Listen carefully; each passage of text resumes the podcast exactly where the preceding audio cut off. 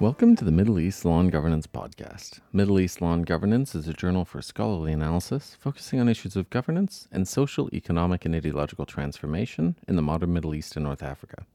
And this is our podcast. My name is Ezra Carmel, and today I'm lucky to be joined by two guests, Erika Biagini and Lucia Ardovini.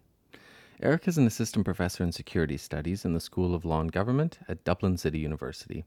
Her area of expertise lies at the intersection of Islamism, gender, and politics. Lucia is a research fellow in the Middle East and North Africa program at the Swedish Institute of International Affairs, and her research focuses on current trajectories of Islamist movements across the MENA region. In addition to both being on MELG's editorial board, Erika and Lucia recently edited a MELG special issue, um, which we'll be discussing today, and the issue focuses on uh, the Egyptian Muslim Brotherhood after the two thousand thirteen coup. Erika, Lucia, thank you so much for joining me. Thank you for having us. Thank you for having us, Ezra. No, it's great to have you on the podcast, and I've I've really been looking forward to to this discussion since reading your issue. Um, and I was hoping maybe we could start with, with each of you providing a little background to your research and what led to your interest in, in the Muslim Brothers and, and Muslim Sisters. Uh, Lucia, would you like to start? Sure. Um, I was actually thinking about this before we started recording because it's almost been a very fluid process for me. It all kind of started in two thousand eleven when I was doing a lot of work on revolutions and on the theory of revolutions, and then the Arab uprisings happened. Um, and that really piqued my interest, and it kind of went together with me really wanting to look into social movements and activism, and it, to me it looked like the Muslim Brotherhood and what was happening to the movement, the politicization and the rise to power kind of really fit into those interests of mine at the time. I never thought that I was going to end up doing a PhD and a postdoc on the movement, but here we are today, and that's that's how I got here. Awesome. And, and Erika, would you like to share a little bit about your own journey? Yeah, so I have to say I was also reflecting on this, and it is it is a very challenging question, to be honest, because it's always hard to dissect personal from academic reasons of why uh, somebody ends up really investing so many years of their life into a certain topic. My my research on the Muslim Sisters in particular has been going on for nearly ten years now. It actually began at the time of my master, believe it or not. I was uh, working under the supervision of Professor Francesco Cavatorta, who is also a member of the uh, MELG editorial board. Francesco at that time was very curious about women's political participation in Islamist parties, and he sort of challenged me to uh, challenge my views, because to me, there wasn't evident contradictions of why women would support parties that, you know, usually promotes uh, laws that restrict uh, women's freedom. So it was it started as a challenge. Uh, I never seen myself as a gender scholar or as a feminist uh, scholar. And um, I ended up spending ten years of my life on this. And I have to say, uh, the challenge is there. I really embraced it. Uh, that's a great story, and a great supervisor to have to have supported you through it. Oh yeah. um. So so out of these similar or perhaps complementary research interests, how did you end up working on the the MELG special issue together? How did that sort of come about? Um, and that's a funny story, actually. Um, uh, Lucia and I, um, of course, we, we were we were both working on very similar issues, trying to understand how the Egyptian revolution and then the period of transition and, and the counter-revolution since two thousand thirteen was affecting uh, the Muslim Brotherhood in Egypt. I was uh, very much focused on the activism of uh, the female wing of the movement, the Muslim Sisters. Uh, Lucia, of course, was uh, focused more on the on the party itself, the organization, which is dominated by male members.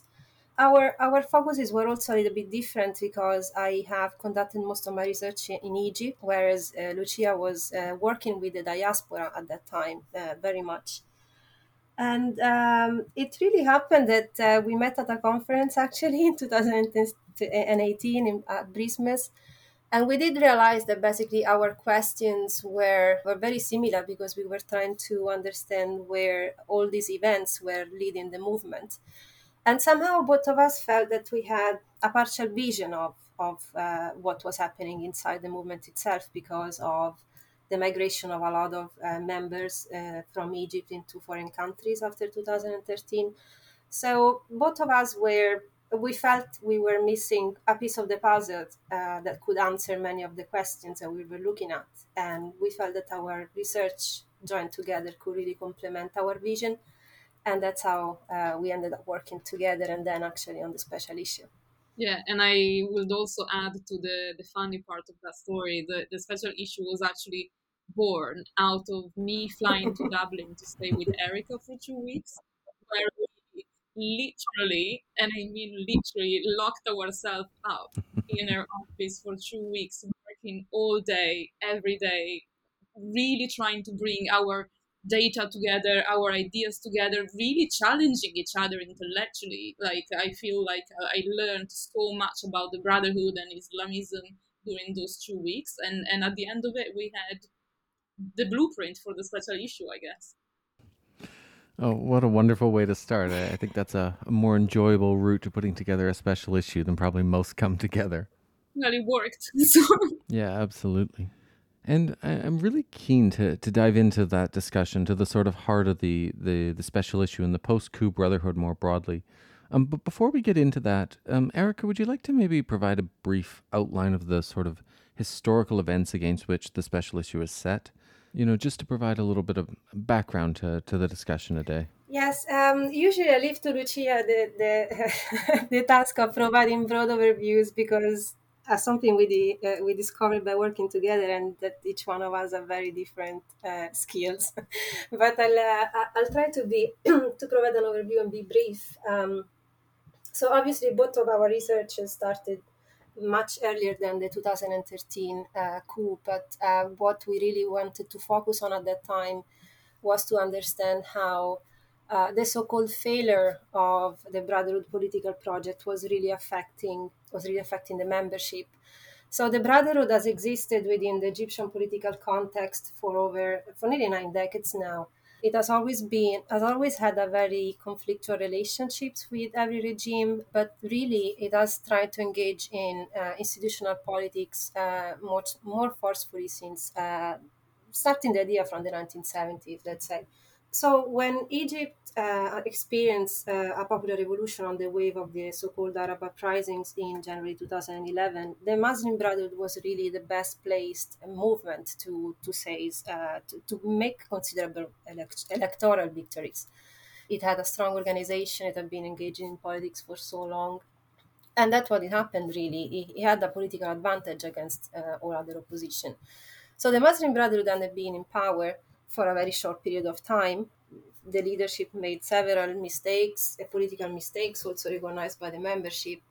But just to make to cut it short, basically a, a, a combination of political mistakes and the inability of the movement to really keep the streets on their side, along with counter-revolutionary forces uh, represented by the regime, the old, the older power forces of uh, Mubarak really contributed to, to its, its demise from power.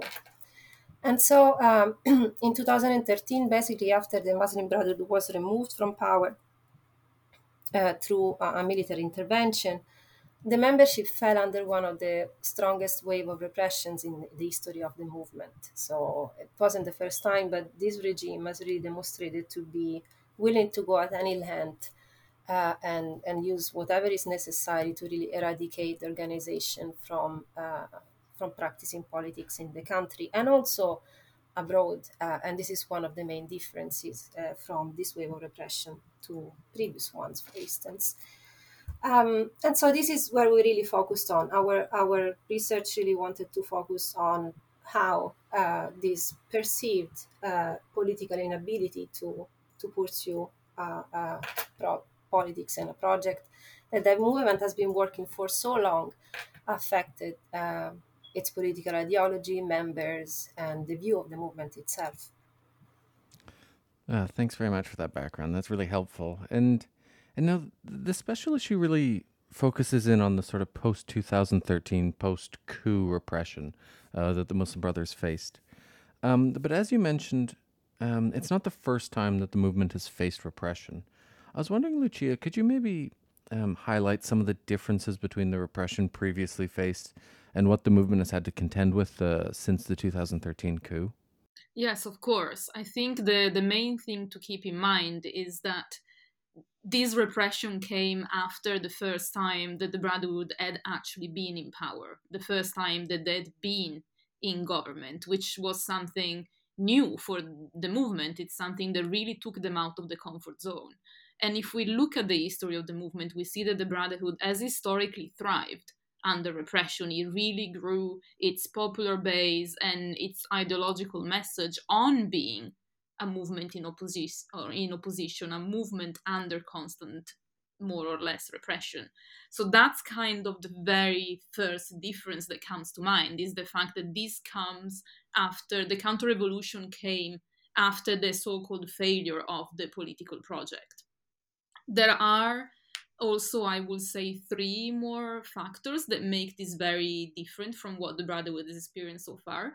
The first one is the fact that previous repressions have always really targeted the leaders of the movement. Like, these are the people who were either put in prison several times under both Nasser and Mubarak, or were forced to leave the country. What we see under, after two thousand thirteen is that the repression under Sisi targeted everyone, from members to supporters to their family. And we see that in the very indiscriminate waves of arrest. So that was a big difference. And yet again, it was something that made it kind of a new dimension for, for the Brotherhood.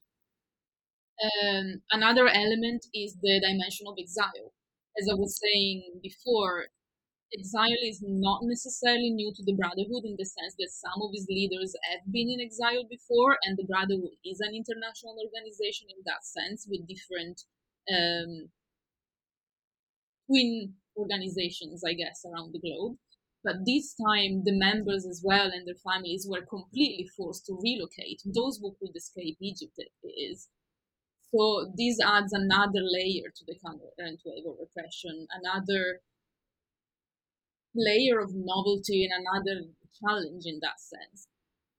And the third element that I think, the third and last element that really makes this different, is the fact that the current wave of repression has caught the Brotherhood in the midst of very deep and very ideological internal divisions, which is forcing the movement to very much reconsider its hierarchical structure, its message as it is, and even the way in which the movement is managed, because it is a challenge to maintain a movement alive under repression, but even more so when the movement is in exile and when the diasporas are spread across different countries, mostly Turkey and, and the U K.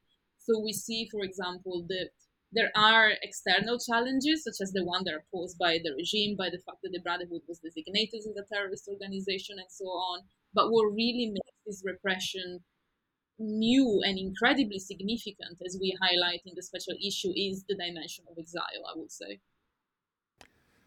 Yeah, so so that brings us sort of to the to the heart of the special issue, and I'd really like to come back to the to the members in exile. But first, I was wondering if you could dive a little bit more into those challenges that the movement is facing, and and how is the Brotherhood responding to them? Yes, of course. Um, I will begin this by saying that, as we show in the special issue, one can argue that the Brotherhood is in the midst of one of the worst internal crises that the movement has experienced so far. But when we're looking at the way in which the movement is responding, I will say there are two different um, perspectives, or two different trajectories, if you want.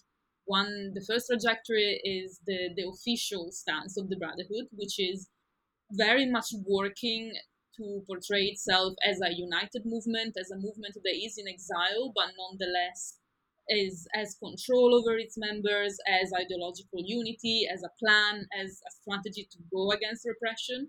And then there is the internal dimension, where we really focus in on the special issue when we look at all the internal debates, some of them really old, some of them have been in the movement for, for decades, and some of them new, that have been brought back to the fore by, by by the current situation and the current repression. And internally, we see the essentially the core principles over which the Brotherhood is constructed, and the core principles that made the, the Brotherhood thrive under repression for so many decades are being questioned. There are questions by the members themselves, both current and former members, I should say, about hierarchy, about the Tanzim, about ideology, about the balance between politics and religion, preaching and dawah, and the actual willingness and desire to institute an Islamic state in the end. So there are a lot of um, very deep questions, and I think that despite this effort to portray a united front, everyone who looks at the Brotherhood a bit more closely can see that they are struggling uh, to respond to the current wave of repression, and that there are very, very deep internal divisions here. That's really interesting. And I, and I wonder, Erika, where where do the Muslim Sisters come into these debates? Um, how active are they in these sorts of discussions happening within the movement? Yes, thanks, Ezra. Um, this is a very important question because um, I should have said at the start, one of the reasons that, you know, working on uh, the Muslim Sisters and understanding how they, they their gender ideology or political thinking evolves uh, within this situation, it, it, was, it is also very challenging and important because women have always been somehow sidelined within not only the movement itself, but also by scholars who have worked uh, on the movement. So to me, it's very important to highlight their role because at the end of the day, uh, the Muslim Brotherhood has managed to thrive as a political organization and also as a religious one because of so much work that women have put into the movement for decades. So uh, women are, as I mentioned, traditionally can very marginalized within uh, within the organization. And one of the One of the uh, the point that is usually highlighted about uh, uh, women, but also uh, to some extent also about uh, the male members, is that they somehow uh, do not really engage with the ideology of the movement in terms of trying to change it or participate or contribute to its development. However, uh, what I've been noticing among the sisters in uh, since the last few years I've been working with them and, and researching their activism is that women do really take on those debates. The, the, the very same debates that are uh, taking place within the organization are taken on by women, however, within different spheres, because, of course, uh, due to their uh, being excluded from political offices of the organization, usually those debates takes place in very informal spaces, uh, spaces that women only actually uh, uh, occupy. So uh, there are lines, that there are points that are that reflect uh, the broader debates of the organization when we look at how the sisters interpret the, the performance of the Muslim Brotherhood in power, or uh, the usual calls for, uh, or the usual refusal of the, of the Muslim Brotherhood to actually allow for uh, greater pluralism, or the way the Brotherhood has administered uh, the activism of the, within the ranks of the organization. However, when it when it comes to women as well, what what I see it's also a lot of reflection on the actual uh, gender element of uh, of uh, their own experiences. Because it is true that the Muslim Brotherhood has always been a very hierarchical organization. It has been uh, established on principles such as secrecy, loyalty, and obedience. And therefore, members who were challenging core principles and ideas as upheld by the by the senior leadership have always been excluded.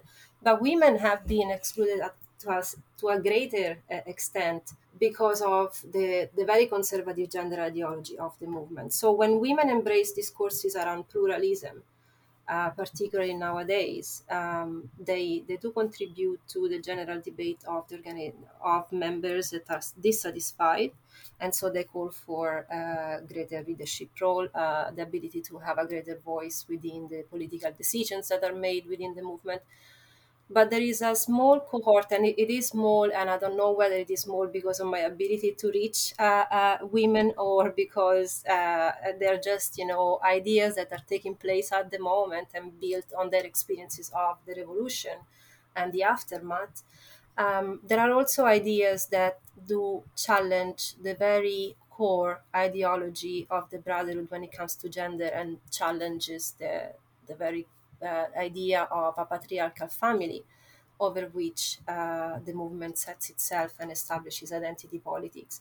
And I think that this is one of the most novel ways in which particularly the younger generations are taking stock of their experiences And when and when we look at how, and I mean, this is an effect also on how they perceive uh, the culture, the institutional culture of the organization itself. It's not just about how they perceive gender relationship relationship within the family, but also how they end up also um, challenging those very same patriarchal values uh, that the leadership of the movement has maintained within uh, the, the organizational ranks.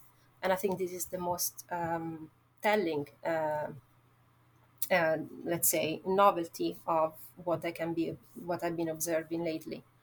Yeah, thanks, Erika. And I, and I wonder, you know, as patriarchy and hierarchy are being challenged in the movement, as you both mentioned, um, what role are, are individual members playing in sort of driving um, changes to brotherhood ideology and to, to strategy? And, and I guess, what does that tell us about structure and agency within the movement? Uh, and I know this speaks quite closely to, to your article, or directly to your article, Lucia, so maybe you'd like to jump in there first.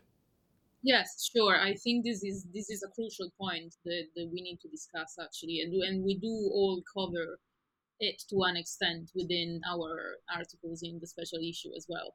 First of all, I think it's important to say that the struggle between structure and agency within the movement is not new. This is something that has been with the organization for quite a long time and has come up routinely, specifically during the first decade of Mubarak's rule, when the organization started to be involved politically, although as independent candidates rather than an official political party. But this, this struggle between structure and agency has really come back to the fore after twenty thirteen. Um, and there's a few reasons for that. The, the first reason, as I was saying, is the is the unfamiliar aspect of everything that is going on now. The fact that the, the Brotherhood and its members are finding themselves in a in exile, in, in a context in which, you know, relationship of powers that have been established for a long time are being challenged.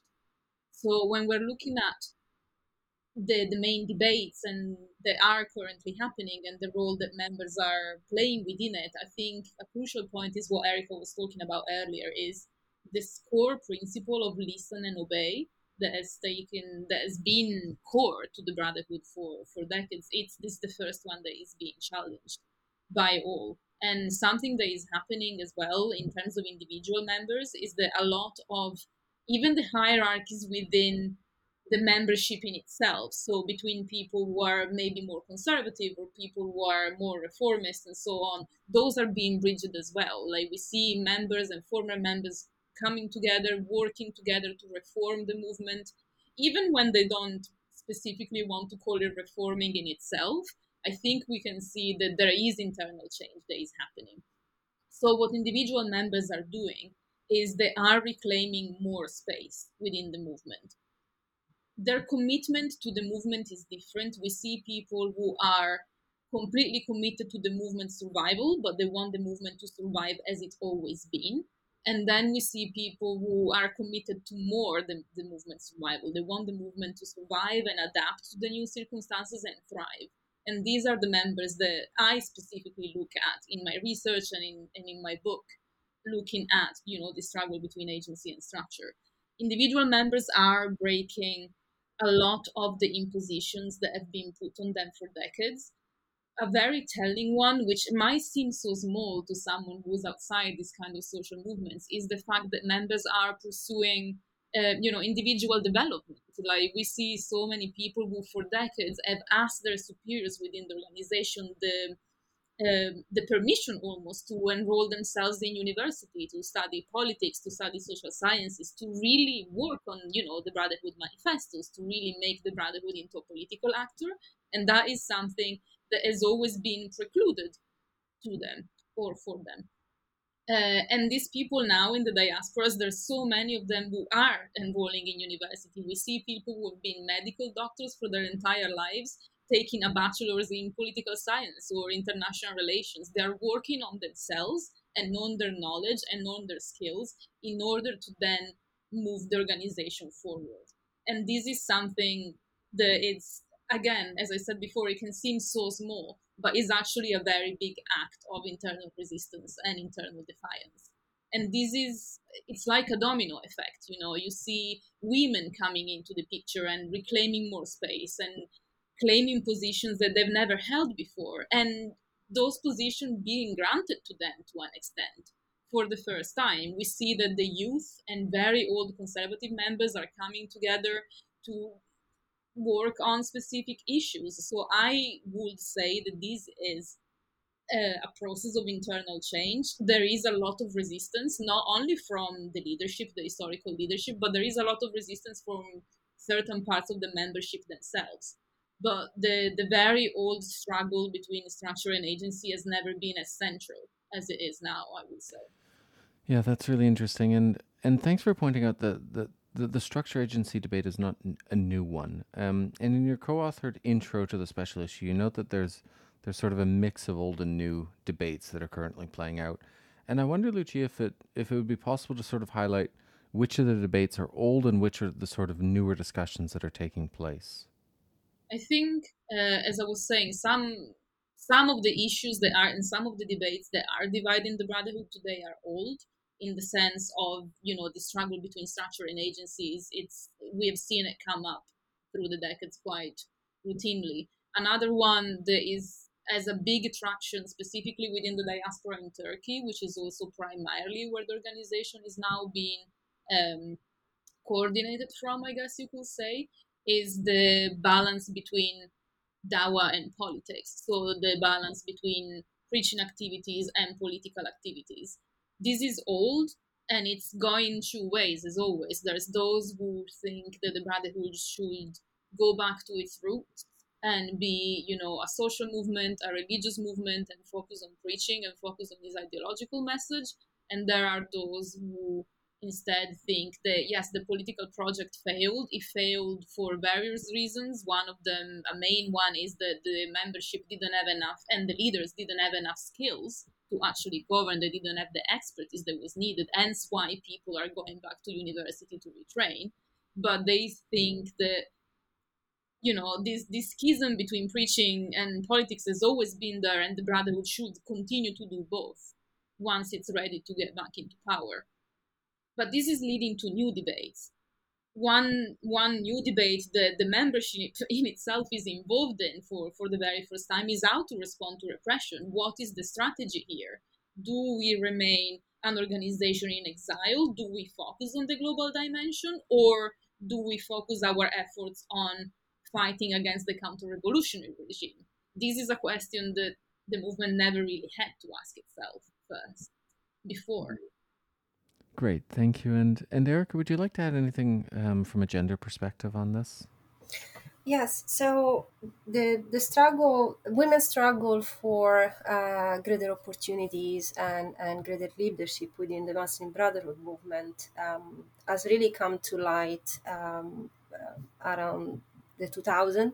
But the reality it is it or generating from the nineteen nineties really, when the Brotherhood began to engage more forcefully in in, um, in elections and institutional politics. Um, at that time, uh, really what was uh, driving women's demands were very much a call for uh, women's possibility to uh, elect their own leaders, to have a voice within the organization, given the contribution that they've always given to, to the movement, really.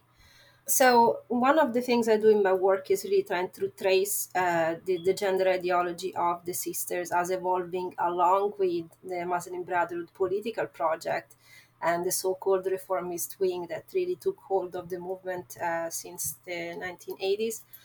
And at that time, uh, because the focus was very much into uh, emerging into politics, women's demands did not uh, challenge the patriarchal structure of the movement or the, the, the institution of the patriarchal family over which the movement uh, established its own identity politics. So that those calls were really for, for greater political participation and for the possibility to not only be uh, part of a political campaign as voters and collector of voters, but also, you know, engage uh, as candidates in elections themselves. Um, so these debates haven't gone, and haven't gone because the Muslim Brotherhood continues to be a movement, um, and now it's very divided, but it continues to be a movement whereby the, the senior leadership continues to promote values uh, such as uh, obedience, and hasn't really changed the approach uh, of how to manage the, the, the organization. However, within uh, this, this movement of the membership for, for greater agency, for greater space within the organization, women uh, are also parts of it. And so the, the gender debate within, within uh, the new generations has been changing considerably. So women are not only advocating anymore for greater political role in the organization, for uh, greater voice and, and possibility to make, to participate to the political decisions that the movement take. But as I mentioned before, only in passing, um, they are, the, the experience of repression, the, the very, the very particular difficult, difficult circumstances which women are experiencing since two thousand thirteen. Has really uh, created a moment of reflection, uh, a moment in which women are taking stock of, okay, what have we done? Uh, how have we contributed to this movement so far? And what what our efforts have led us to? And what are really the mechanisms that are keeping us somehow excluded? So the bottom line is that w- women have been uh, supporting to a very great deal, uh, the political successes of the of the Brotherhood, but those contributions haven't really translated into women's ability to shape the organization. And so it's no longer just a moment for uh, claiming a greater participation, which they are already doing it uh, in practice uh, within their own spheres uh, and as part of the, indiv- of the agency of the individual members. But they're actually challenging core values such as the patriarchal family and identity politics over which the movement is established on. As any other process of revolution, uh, gender struggles are brought from the street to the home. And within within the, the family sphere, uh, women are, have emerged under this current circumstance of repression as heads of the households. Uh, they have, whether they wanted or not, they have been playing, uh, I mean, many have achieved economic independence for the first time now, whether under constraint because, you know, the male members are no longer there, or because they have realized that when they had the opportunity to really contribute uh, to the movement after the revolution, they were lacking skills that the movement weren't, wasn't willing to, to allow women to pursue. So all these, these struggles, it, It really open open a, a kind of intersectional lens uh, uh, from women to really understand where are all the situations, how how basically patriarchal constraints affected them from the different spheres of society uh, uh, and the family and the movement. So it is really an intersectional analysis that women are putting forward, which uh, pushes a gender discourse that is no longer established on entering politics at the condition of the movement, but you know that translates from from the politics to the home and from the home to the to the organization. That's really interesting. And and are we seeing any sort of exodus or exit of Muslim Sisters from the movement at this point, or are we mostly sort of seeing intra-movement debates and fractures playing out? Um, this is a very interesting question. Uh, Lucia and I have been really uh, working a lot and uh, and really trying to put our heads together to understand the very same process of exodus from, from the Brotherhood. It is very complicated because, first of all, the Brotherhood is not that sort of organization where you go and ask for membership, right? So it is, membership is granted by the movement to the members according to whether the movement thinks that recruiting that member is going to bring it some advantage, right? So sometimes um, women, but even brothers, brothers and sisters do not really know whether they're members of the organization or not anymore. Uh, they've been recruited unilaterally, and they and sometimes, you know, the Brotherhood used to expel and make this official when it, it expelled members. But under the current circumstances, this is sometimes no longer possible. So uh, many women find themselves, you know, uh, not knowing whether the Brotherhood considers them members or not anymore. And this is just to say that uh, women at the moment, like brothers, live in very diff- different circumstances. Some of them do belong to the organization. They're still within the structure of the organization. Uh, and they do try to, to put some kind of reform, to reform the organization from within. But there are others who, can, who do uh, bring forward different projects and do have these discussions uh, or put in practice uh, actions they would have never done before, thinking that they're still part of the movement, but in reality they don't know whether they will be or not, or whether the organization recognizes this. Other members have, for instance, uh, other sisters do simply say to uh, belong to the movement, but they do not abide to the orders of the organization anymore. And uh, and this is a very uh, this is a very interesting phenomenon, because uh, it really uh, tells you the extent to which the very same identity of the movement is being challenged when you have members who They, they claim they're belonging to an organization, but they behave completely opposite than what the organization would have wanted or, or has done or requested for so long. It tells, it really is an indication of a, a wave of change, or how identity becomes a contested uh, element of, of the current situation. And so, sorry, I've, made, I've had a very long answer to a short question, but yeah, uh, women are doing it, are, are, do, are advancing these debates and practices within the movement and outside the movement, and in informal uh, spaces that they can, you know, have some sort of control. And I think that as far as these different actions aimed at reforming the individual, rethinking the, the ideology of the movement, rethinking their own relationship to the movement, by the part of women who believe to be still part of the brotherhood. It's already an act of change. It's a way of changing an organization already. No, thank you. That's really interesting. And, and, and I was, can I jump in? Yeah, um, of course. Because I think that like a lot of the points that Erika was bringing up are, are very important, because they touch on different things. Like she mentioned identity a few times, um, mm-hmm. and this process of, of exodus and of members either leaving or not being sure of what their position within the movement is, it's it's it's crucial, and it applies to both brothers and sisters.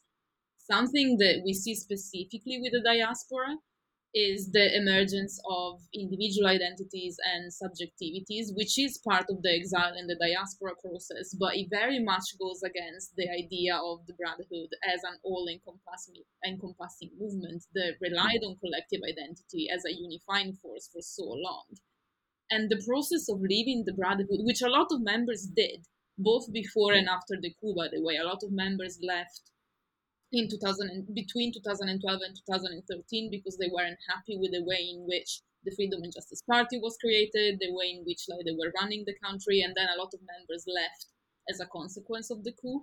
But this process is it's it's incredibly complicated because of the fact that the Brotherhood is more than just a religious movement, than just a political movement. Like its members are tied together by biological links. You know, like you marry within the organization.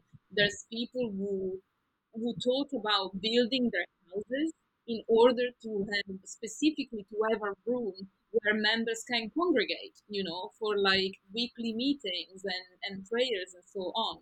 So the process of leaving the brotherhood, it's it's, it's an ideological one and it's, and it's an intellectual one for sure, but it's also it's also a very personal one, and it's almost pushing people to have to rethink about who they are as, as an individual. Like, who are they if they're not a brother right. or a sister?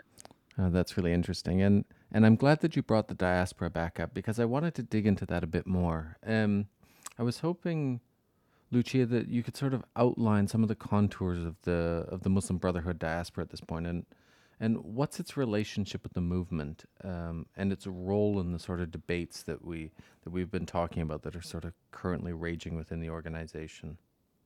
Ah, yes, this is the this is the million dollar question that I've been trying to to find an answer to for almost four years now. Um, to the best of my abilities, I, I can tell you that the, the main diaspora at the moment is scattered between Turkey, uh, the U K, Sudan, and Qatar. Mostly at the moment, the Turkey and the U K are kind of the main points of powers from which the organization is being coordinated. And even there, it's interesting to see how there's different hierarchies. Like specifically, uh, a lot of members who now live in Turkey uh, refer to those in the U K as the P R office of the Brotherhood. Like these, uh, these tend to be, in a mocking way, I should, I should be very clear. Um, it's it's not a compliment, but I mean the members who are in the U K, the, the general guide is allegedly currently in the U K. These are the people who are the official face of the organization, and even in a diaspora context, they are the ones who are engaging with international government, with international institutions. They are the ones who are promoting the image of the Brotherhood internationally and trying to really fight against, you know, the designation as terrorist organization and so on. While members who are more on the ground, and specifically in Turkey, as far as my research goes, those are the ones who are really engaging with the with the nitty-gritty of daily life, you know, of what me and Erika were talking about in terms of rethinking of themselves as members and rethinking their position within the movement, while also adapting to, to being a diaspora, which is, you know, an incredibly challenging process, not only uh, you know, bureaucratically, but also emotionally as well. So there's even there, there's different layers that we're looking at. Uh, that's really interesting research, and and sort of leads into the, the last question that I was, you know, hoping to dive into today. And, and that's really to ask, you know, where do we go to from this? You know, how do we move forward uh, with research on the Brotherhood? Do we need sort of a, a significant shift in the way that we approach research on, on the organization? Yes, I mean, I, I can think of, of many, and, and I should preface this by saying that me and Erika haven't discovered the the Holy Grail or, or the philosopher's stone. Uh, there are people who came before us, but what we're really trying to do with the special issue, and this is also a red thread throughout all of the contributions, is that we really argue for the need to look at the Brotherhood as uh, not as a monolithic organization, but really looking at the members themselves. Like, let let them speak. Let's focus on their emotion, on their experiences, on how, you know, their personal perspectives are affecting and have affected in the past the organization in terms of politicization, in terms of ideology, in terms of strategies, in terms of moving forward. We really believe that the focus on the individual is crucial. And this is something that goes for, I mean, all Islamist movements really after after the Arab uprisings, because the circumstances of a lot of these movements have changed. And it's very much the case that you gain the real insights when you focus on the individual level. And in the case of the Brotherhood, what's also happening is that There have always been, there's always been a core group of people or a core group of members who were always very willing to different extents to speak to researchers, and they kind of became the the usual voices that were featured in a lot of research. But, but now that's changing. Now people, members and ex-members from across all the organizational and generational spectrums are not only willing to speak to you once you gain their trust. It's obviously a, a long process because they've been through some incredible trauma over the past few years, but they, they really want to talk to you. It's almost like when they're talking to you, they're working a lot of these questions out for themselves, you know. It's so even that is changing. I think that that absolutely needs to be taken into account. And Erika, would you like to add anything on there? I mean, both about the the Muslim Brotherhood in general, or specifically about studying or researching the Muslim Sisters? Yes, uh, thank you, Ezra. I would like to add some points here, particularly um, particularly with regard to women. So, um, as I mentioned before, uh, women have always kind of been marginalized, not only within the movement, but also within the literature. So I would encourage uh, uh, really Uh, a future a future generation of scholars who can take women as, as full agents of, uh, of of the movement and as full political actors, because much of my scholarship has been built uh, to to really giving a voice to, to the women of the movement, but also to trace the diversity that the reason exists uh, among the women themselves. So um, very similar uh, differences that we can observe among the male members are a play also within the women. Uh, and it's it, it is often categorized as a generational difference, which of course is there, but it's not all, because uh, ideas and, and, and cross-collaborations take place. So um, women are a very uh, diverse pool of individuals with different ideas, and they are very creative. They're being very creative in the ways in which they are trying to bring change and uh, to the to the Muslim Brotherhood and the Islamic movement. They are uh, really investing uh, their own personal uh, uh, efforts into it. So I think that it, there needs to be a greater focus into uh, trying to understand how women are doing this uh, uh, from uh, from a uh, comparative perspective, and particularly I would compare, you know, the situation in Egypt with women in the diaspora, because, of course, uh, uh, the constraints, the structural constraints are different. Uh, within Egypt, women at the moment are really invested into trying to survive on a daily life. They they are the one left behind to, to take the burden of, of this repression. Uh, they are trying to, uh, you know, that they're looking after the families of, of Brotherhood prisoners. They are looking after the children. They're looking after the homes. So they, they're facing also very heavy repression, which kinds of limits uh, uh, the possibility for activism. Um, although they are active, they continue to be active. However, abroad uh, in, in diaspora communities, uh, women are taking a much uh, stronger role. Both they, they, they enjoy more opportunities for professional and personal development, but they also enjoy opportunities to enter political cross-collaborations.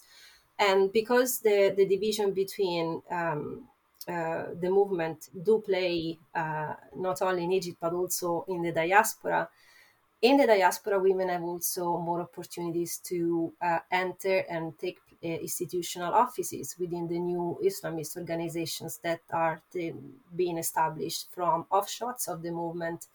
And so I think that, uh, you know, future research really needs to to kind of adopt, to include women into the, into the conversation, the, the younger generations, but also trying to pursue some com, uh, comparative uh, uh, analysis of how Um, the different geographical contexts allow um, different forms of activism and female participation in the movement. No, that's great. And I'm sure a whole batch of PhD students are very much appreciating those insights. Uh, I hope. and, and I think that's probably a good uh, place for us to leave it today. So, Erika, Lucia, thank you so much for joining me. It's really been very interesting to speak with you. Thank you. Thanks for having us. And thank you for everyone for listening in. We'll be back soon with another episode of the Middle East Law and Governance Podcast.